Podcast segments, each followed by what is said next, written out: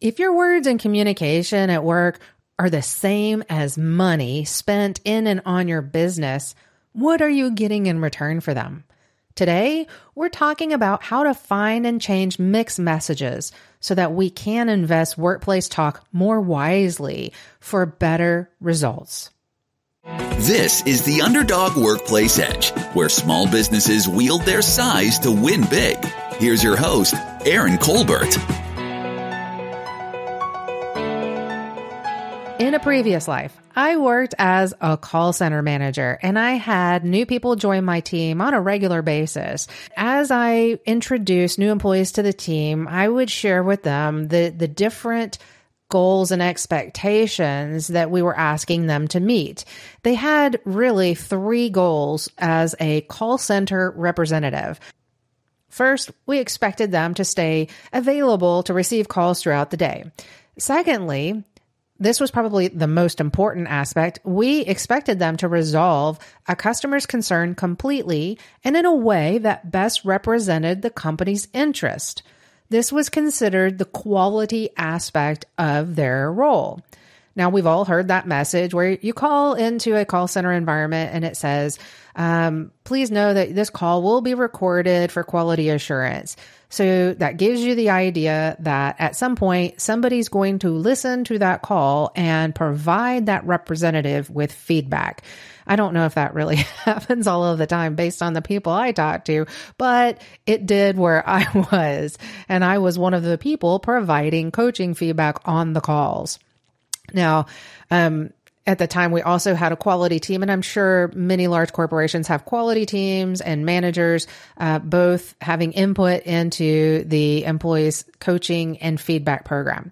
Now, the third goal for the employee was to handle each call and the work after it as efficiently as possible. That was considered the productivity aspect.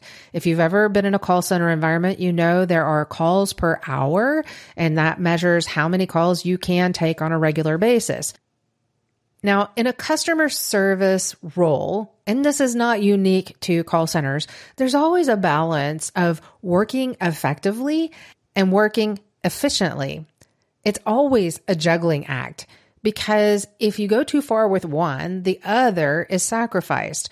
So let's say you have speedy call handling, but it's at the expense of customers who are left in the lurch and still have a problem to be solved. You don't want that, nor do you want to belabor calls when customers are waiting to have their, their problem solved. And if there's other work to be done besides taking calls, you don't want an employee taking too long, just chit-chatting beyond what is polite and necessary. Now, I found a problem in how we provided feedback to our employees on juggling this balance. The measurements for quality and productivity were very different, as you can imagine. Quality had to be assessed by someone listening to the call and taking coaching notes, and then they would set up time to talk with that call representative. So this didn't happen daily. But the metrics for how quickly you took calls, well, they were available every day. And it was customary for everyone to see their call productivity stats daily and then to receive feedback on their quality monthly. Now, what's wrong with that? Well, when you emphasize the same point over and over and over, and in this case, that meant they were seeing calls per hour, how quickly they were handling the calls. That was the one data point that they had that they received by email day in and day out.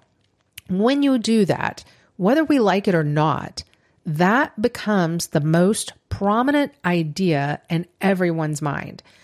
And that means they will focus on that and sacrifice the other one, which is quality. So that quality would suffer, and they would say that they were uh, stressed out or concerned about how quickly they were handling the calls. So I took that to heart and realized that you can't keep giving one piece of data over and over and over and not provide the other one on the same frequency and expect them to keep that balance in their mind. So what did I do? Well, every time a new employee joined the team, I would explain all of the measurements and all of the metrics that they were going to encounter.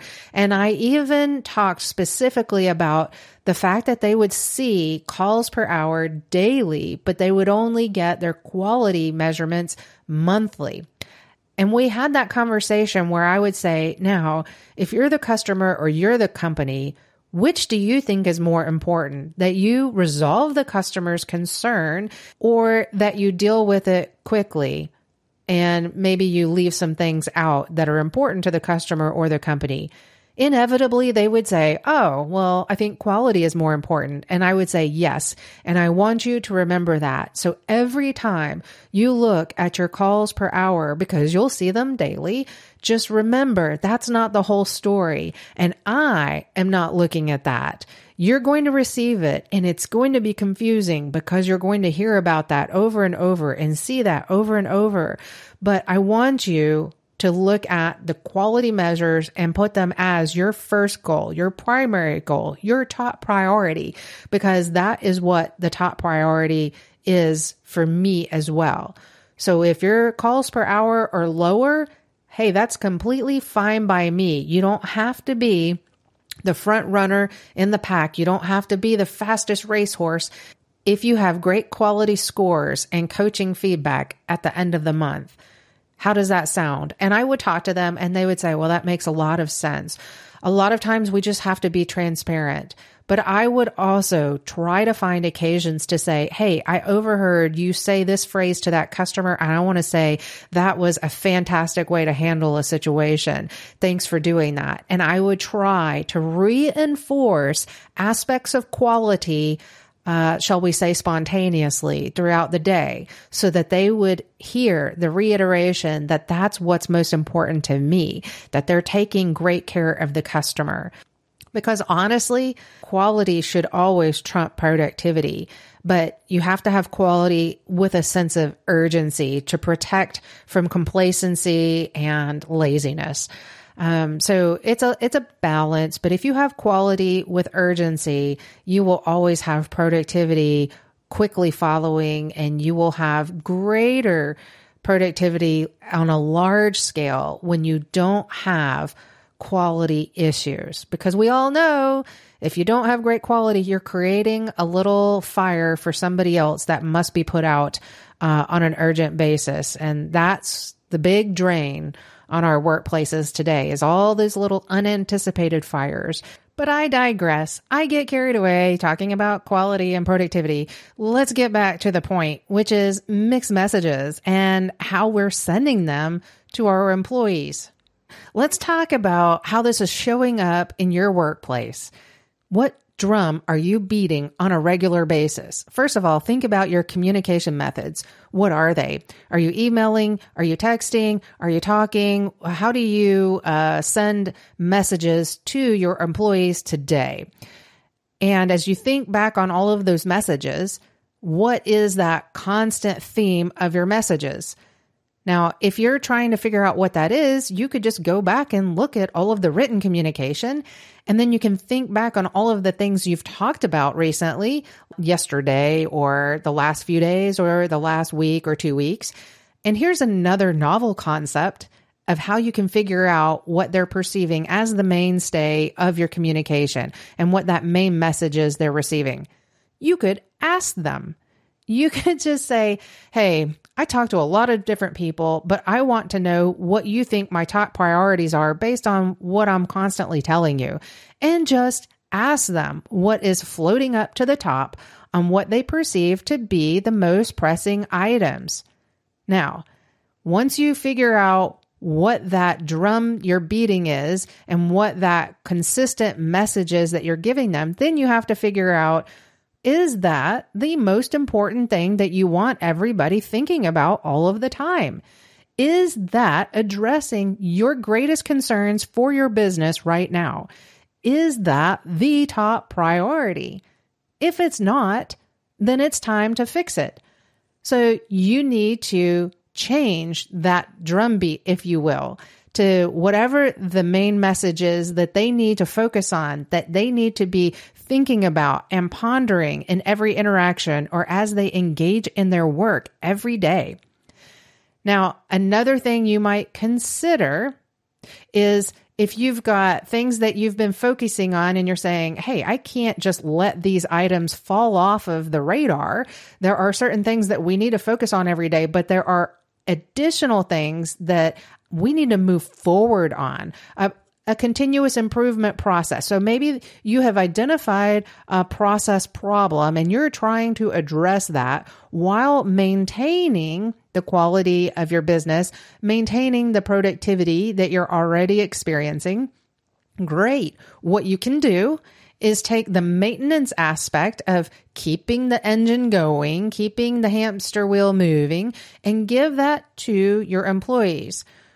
What that sounds like is this. You approach a conversation and say, hey, so-and-so, I want to talk about improving this process or resolving this gap in this particular process. Um, but we also need to take care of our existing business. So first tell me how that's going and let them inform you instead of you talking about things. And then say, okay, so let's talk about how we're going to approach this new initiative. You have the bookends to the conversation where you begin it and you end it with what's important to you, what the top priority is for the business.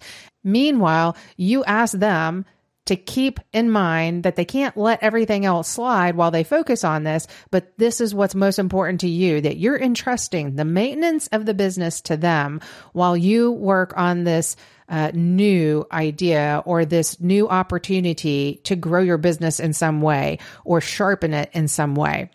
That's what it sounds like. And let me tell you how people will perceive this. Your employees will love this approach. They will love to take ownership of something that maybe you have been driving for so long. Employees love to be in the driver's seat. They love to treat your business as, as if they are the owners on a smaller scale. And this alleviates your involvement and your attention to so many things at once. So entrust these things to them and share with them very transparently why you're asking them to do that. Say, look, I want to just say, I need to focus on these other things without taking my eye off of that ball, but I'm going to ask you to keep your eyes on that ball and also help me move forward, move the ball down the field, so to speak, for a football analogy, so that we can improve other things. They will love being involved in new aspects of work. And so when they hear you talking about the same thing over and over and over again, they will appreciate it. It will also help them to recognize this is not a flavor of the month. Here's the advantage you have, small business owner or small business leader. If you were in a large corporation, they're going to get mixed messages constantly.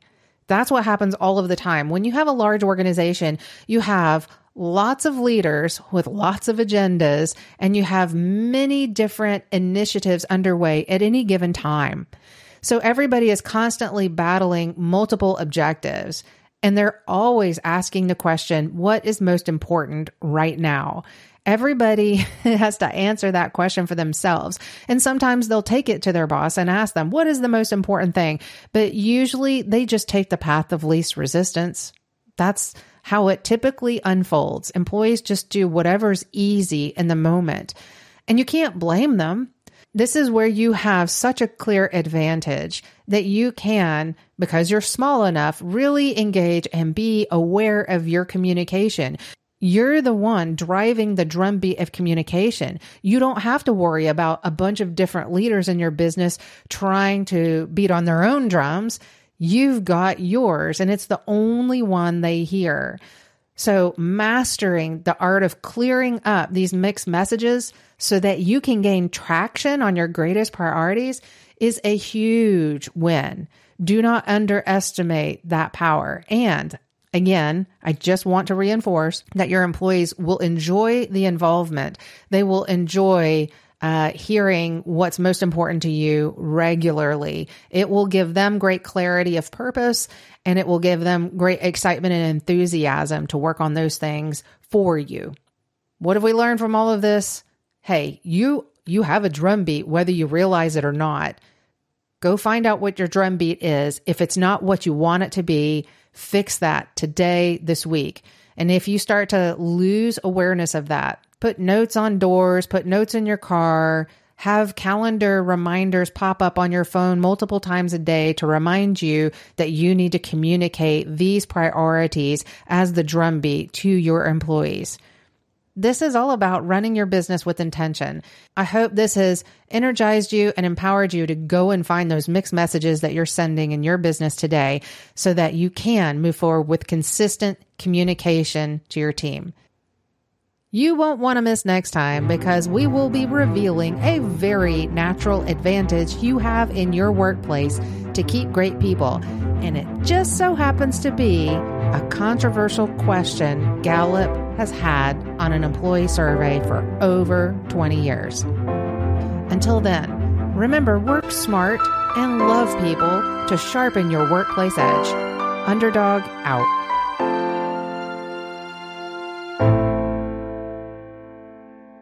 Greetings, workplace warrior friends. I want to connect with you, and connection is a two-way street. Feel free to leave a podcast review. I greatly appreciate that. I would love to hear what you have to say.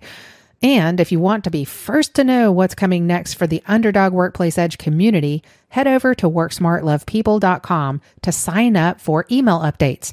That's work smart love people dot com, and you'll see how you can sign up for email updates.